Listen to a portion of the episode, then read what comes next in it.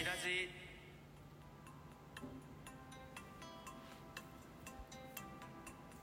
皆さんこんばんは。そしてお疲れ様です。ファッション大好き。都内在住。30代芸のマッキーです。この番組では恋バナやセクシャリティ日常の出来事などマッキー独自の目線でポジティブにお話ししています。今回が第94回目の収録となります。本日もよろしくお願いします。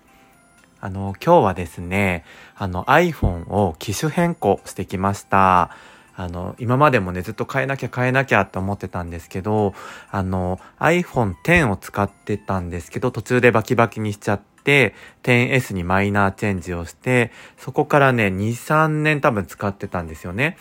で、結構カメラの画質も良くないし、バッテリーもね、半日持たないぐらいで、充電器持ち歩くの必須だったんですよね。でも毎日ほんとスマホって使うものだから、いい加減変えようと思って行ってきたら、なんかね、今すごいですね。あの、僕は楽天モバイル使ってたんですけど、楽天モバイルで買い替えようとしても特に割引とかがなくって、あの、普通に正規の値段払わなきゃいけなかったんですね。で、あの、au さんで聞いたら、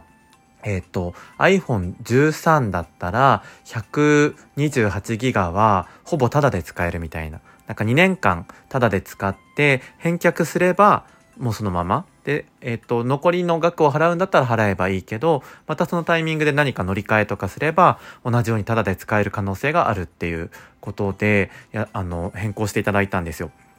で、なんかね、その翌日以降にまた UQ モバイルに変えることもできて、そうすると毎月ね、3000円ぐらいのプランに入れて、さらにね、なんか1万5000円の商品券ももらえるっていう、もうわけのわかんないぐらい安い、あの、システムになっていて、ただね、手続きがほんと面倒で、一時的にこのプランつけなきゃいけないとか、そういうのはあるんですけど、でも実質ね、ほぼタダで2年間使えるっていうことになってめちゃめちゃ良かったです。今まで SIM フリーで、あの、5、6万円とかで買って、それに、あのね、何でしたっけ ?SIM を入れて使ったりしてたんですけど、あの、携帯のキャリア変えてく人の気持ちが分かりました。すごく今日はいい経験になりました。ということで、新生 iPhone13 からお送りしております。それでは今日のテーマいきたいと思います。今日のテーマは、カミングアウトの闇ん？闇かな？ちょっと言ってみて、あの、ちょっと違うかもしれないと思います、テーマ。まあでも、そんな感じで、いつもね、ちょっとカミングアウトってポジティブな発信をしているんですけど、今回、あの、パッキーがね、やっている G Up to You っていうゲイポッドキャストの連動企画があって、今いろんな番組の、えっ、と、カミングアウトについて聞いてるんですね。で今日は、ひがぷんさんと、えっ、と、ひもラジさんの二つを聞かせていただいたんですけど、まあ番組それぞれにね、あの、切り口が違ったりとか、あの、世代によってちょっと考え方が違ったりとか、すごく面白いです。で、そんな中で、ちょっと僕のあえて、あの、過去にね、嫌な思いをした経験を、あの、本当は3、40分でも話せるんですけど、頑張ってまとめて、えっ、ー、と、あえて話してみようかなと思います。これはね、時代もちょっと前になるし、あの、聞いてて多分あんまり楽しい話ではないんですけど、あの、ちょっとね、自分の中でずっとくすぶってる話だったんで出したいと思います。まずね、一つ目が、えっと、まあ、これは6年ぐらい前の職場かなで、えっ、と、若い女の子二人組から言われた言葉で、えっ、と、マッキーさんって本当に女好きなの？って言われたんですよね。で、その子たちとはある程度仲良くしてたつもりだったけど、もうね、それがめちゃめちゃ当時の僕からすると、まあ、30歳ぐらいだったから、ちょっと反抗したくなったんですよね。今まで我慢してたのが、なんか30歳になってちょっと自信だったりとか、言い返したいっていう気持ちもついてきて、で、さらに年下の女の子からちょっと小馬鹿にされた感じで言われたから、すごいムカムカして、でも僕あんまり人に切れたことがなくてどうしていいかわかんなかったんですよね。で、なんて言ったんだったかなもう記憶が風化してきてますけど、なんて言ったんだったっけな多分思い出した範囲で言うと、え、なんか男好きだったら悪いみたいな感じで言ったんですよね。で、その後でもどうしていいかわかんなくなっちゃって、なんかトイレに逃げ込んで多分泣いたんですよ。で、二人もどうしたらいいかわかんなくなっちゃったみたいで、多分悪気なく言っちゃったと思うんですよね。でもそこで僕の仲良くしてた先輩2人、しかもその2人にはカミングアウトしてたんですよ。で、その2人が間に入ってくれて、ああいう言い方は失礼なんじゃないって2人をね、あの、指導してくれて、一人の子は素直に謝ってきてくれて、僕も仲直りしたんですけど、一人の子は何が悪いかがやっぱわからなくって、もうそのままね、話さなくなりましたね。でもこの時味方の二人が本当に励ましてくれて、あの大丈夫だよってなんか、あの、すごいね、あの、本当にその二人に救われたなっていうのを思いました。だからやっぱり職場で、なんかこう気の置けない人、この人には言いたいなっていう人には言っておくと、何かあった時にやっぱ味方になってくれる。で、何かできなくても話を聞いてくれたり寄り添ってくれるっていうので、すごくね、いい経験にもなりました。で、その後はまた違う会社なんですけど、ここもね、自分より若い世代の人が多かったんですよね。多分年齢で言うと5、6個下の子がメインであの、働いてた世代なんですけど、新刊っていうんですかね。僕が入社して、えっと、新刊をしていただいた時に、結構大きな新刊だったんですよ。30人ぐらい行った新刊で、で、なんかバーベキューみたいなお店だったんですけど、なんか一通りみんな食べ終わった後になんか呼び出されたんですよね。で、なんかね、ちょっと気の強そうな女子が2人と、僕の直属の上司、でもその人もその世代なんですよ。で、その3人と向かい合う形で僕と2人ノンケ男性今思えばね1人はノンケじゃない気もするんですけど僕と同世代ぐらいのノンケ男性と,、えー、と三々で向かい合う形になったんですよで何が始まるのかなと思ったらそのうちの1人が「最近 AV 見たのいつ?」とかって言ってきて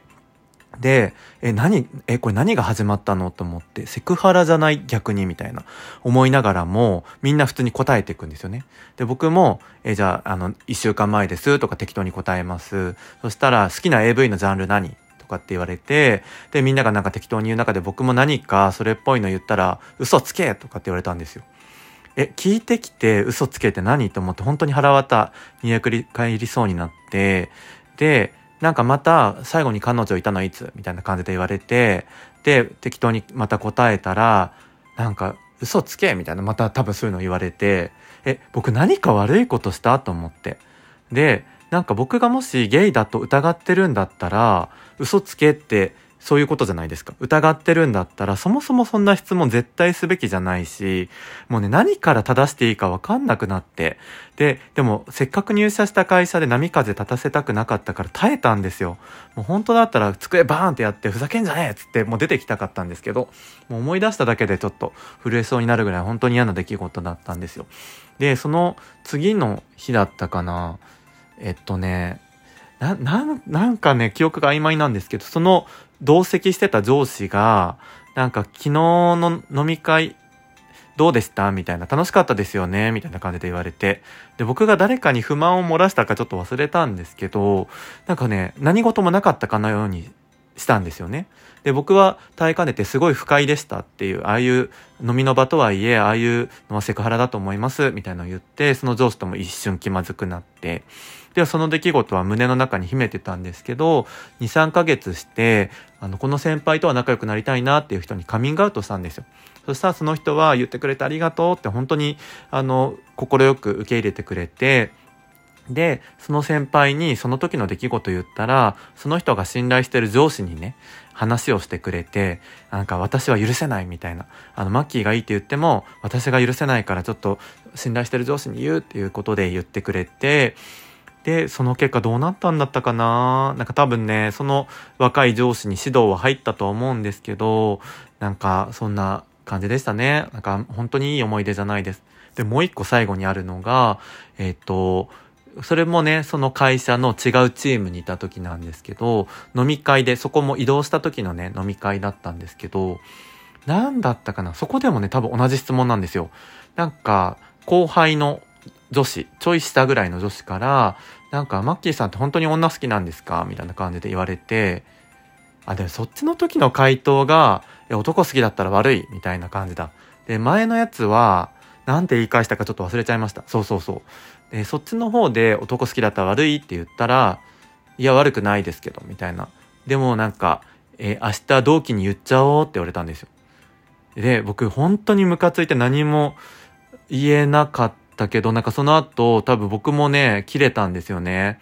え、なんか勝手にそういうの人に言っていいと思ってんのみたいな。え、ほん、え、マジでやめろよみたいな感じで僕も結構言葉を荒げて言ったんですけど、なんかずっとバカにされたんですよね。で、帰り道悔しくて泣いちゃって、そしたら、その移動先の僕よりちょっと年上の女性が寄り添ってくれて、で、たまたま同じ駅だったんですよ、帰りも。で、もう一緒に泣きながら帰って、で、その後も僕は彼氏に泣きながら電話してこんなこと言われて、うまく言い返せなかった悔しいっていうのを言って、で、その時に僕アウティングって言葉を知らなかったんですよね。時代的にもまだあんまり認知されてなくって、その僕のセクシャリティを勝手に誰かに言うことが悪いっていうのをうまく説明できなかったんですよ。もうそれが今でも悔しい。で、そういうアウティングとか、なんで言っちゃいけないのかっていうのを理路整然と落ち着いて説明できたらよかったなと思いますけど、僕はその時は、その女の子が将来結婚して生まれた子がゲイだったらいいのにと思ったんです。その子に関しては、本当にかわいそうだと思う。その、そんな親に、親のもとに生まれてきてかわいそうだと思うけど、そんなことを思っちゃう自分が、本当にね、なんかその子にも、未来のその子にも申し訳なくなってまた泣けてきちゃったりとかして、本当に負の感情のスパイラルに陥っちゃったんですよね。で、僕が今多分こうやってラジオトークでこの話をしたのは、もしかしたらその子たちへの復讐かもしれません。だけど何か、こう、カミングアウトとは今回ちょっと違う側面かもしれないですけど、こういうこともあったんだよっていうのをちょっと、あの、世に発信したかったなっていう、ちょっと珍しい回になってしまいました。すいません。以上、マッキーでした。ありがとうございました。